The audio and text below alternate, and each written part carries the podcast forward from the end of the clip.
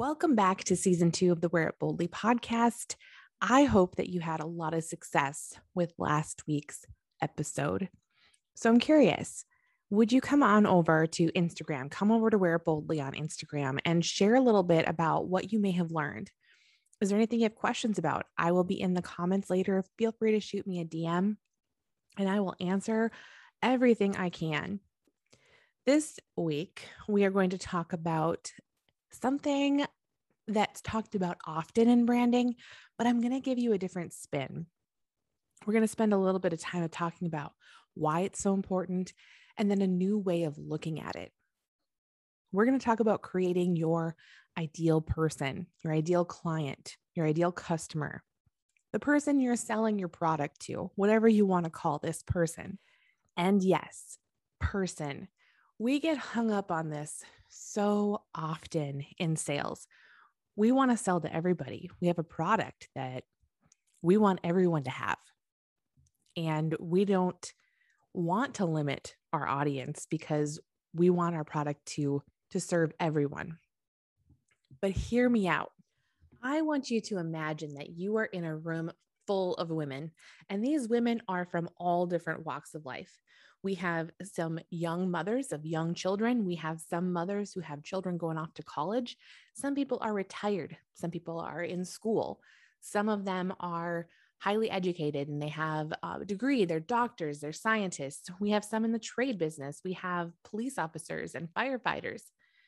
And I want you to try talking to them, all of them, about a single topic, just anything that they can all relate to every single one of them. And that's also something that you're passionate about, that you find important, or that you're good at. Can you think of one thing? I can't. I can't. I can't think of a thing where I could stand on the pedestal and start talking about something in that room full of women, full of women who are in all different stages of life, who are very different from me.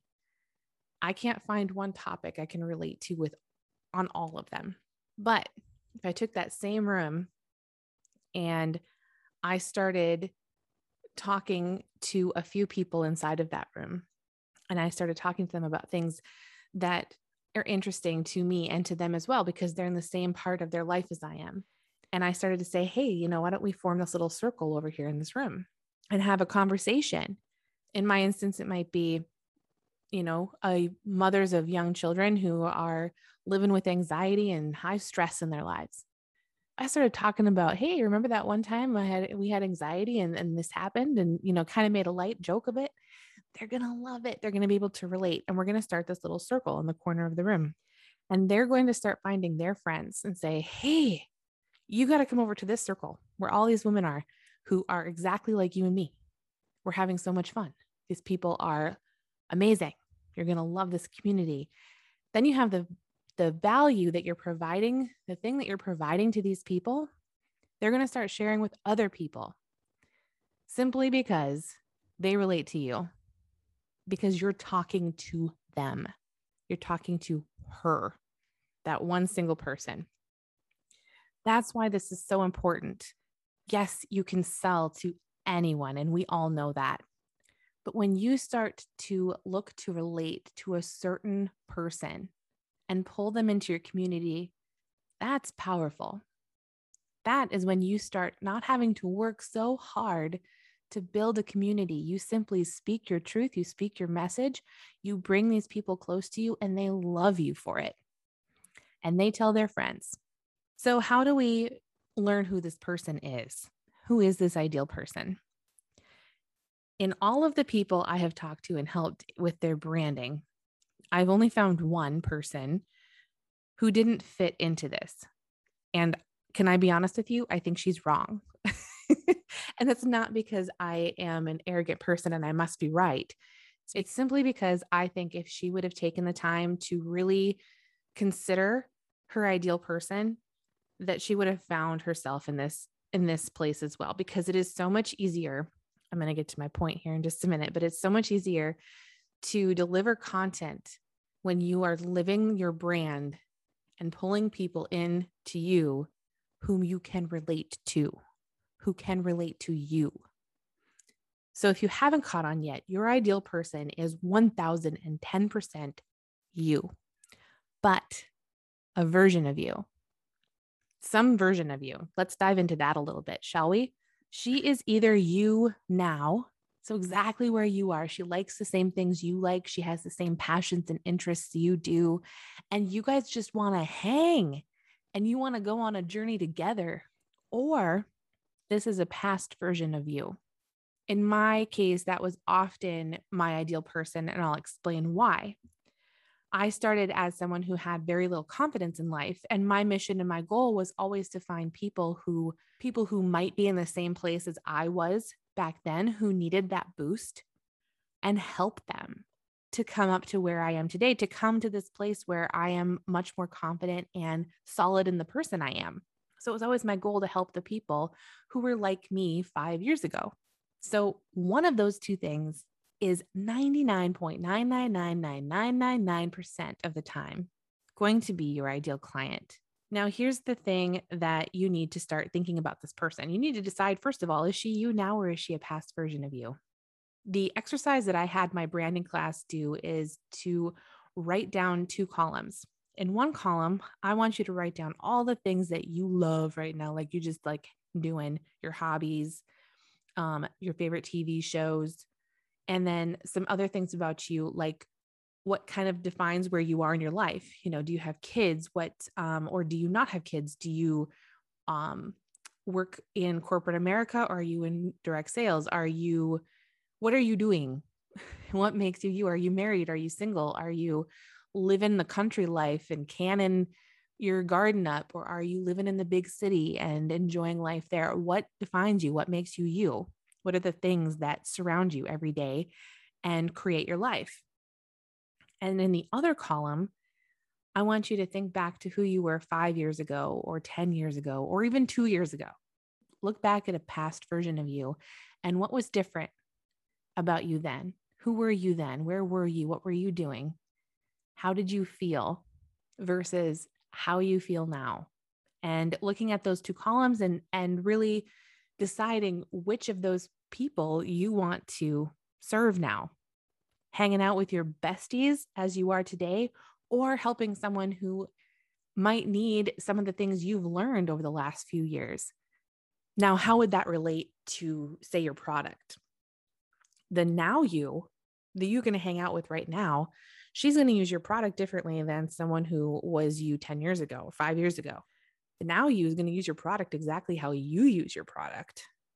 If you sell, um, if you sell cleaning products, you can talk about if you've got kids and you sell cleaning products, you can talk about how your cleaning products clean up messes with kids.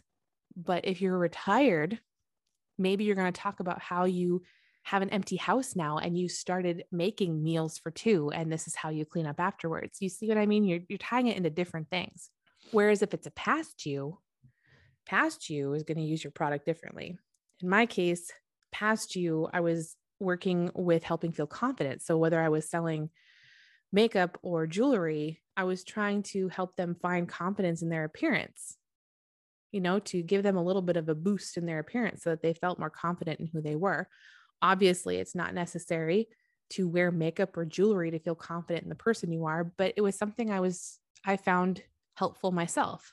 I found if I put on a big piece of jewelry, I just felt so much more confident. Or if I found the right lip color, I just felt really confident. So, you know, that's the stuff that I would lean into there. Or let's head back into the cleaning product angle. Maybe you were someone who didn't understand the cleaning products you needed five years ago. Maybe you did not get how to clean things properly five years ago. Maybe you didn't know something about cleaning products five years ago, and you're going to help someone who was where you were five years ago and bring them along and educate them and help them learn. The next piece of this is giving her a visual appearance. You need to create a person in your brain, who this person is. You need to be able to look at her in your mind and have full on conversations with this woman. And that might sound crazy, but I'm going to tell you what, it helps. It, it definitely helps when you can bounce your ideas off of her when you know who she is and what she looks like and what she loves and what she needs. So, what are her hobbies? How old is she? What season of life is she in? Um, does she share your passions? Which passions? Give her a name and make her your best friend. Because now that you've created her, you can have conversations with her. You can say, you know what? I've had this new product and I would love to help you with it. How can I help you? Well, you know, she's a young mom, she's got kids, and she needs some help in the kitchen. Cleaning up messes easier because she's busy. She needs the time. Well, now you know how you can help her. Make that product save her time. How does that product save her time? How does it make her life easier? So now that you have a couple of bricks in your foundation, we're building this foundation for branding.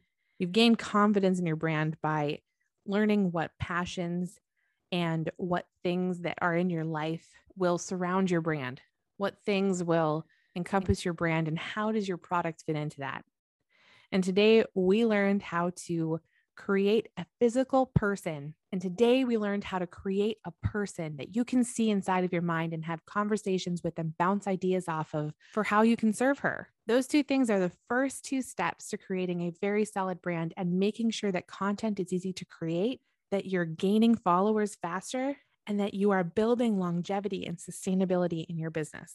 Next week, we're going to talk about something that is going to change the way you create content. We are going to pull all of the things we learned together and we're going to create something beautiful that I call content pods. And these things are going to be there for you to help you create content, learn how to pull content out of nowhere sometimes, and help you with that writer's block when you're trying to think of something great to post. If you're part of Team Wear Boldly, make sure you head back into the Twib Hub. We're continuing the conversation and getting more and more solid inside of our group. If you're not, I will see you next week for episode three. Thank you so much for tuning in. I hope you found something valuable in this episode. I will see you next week.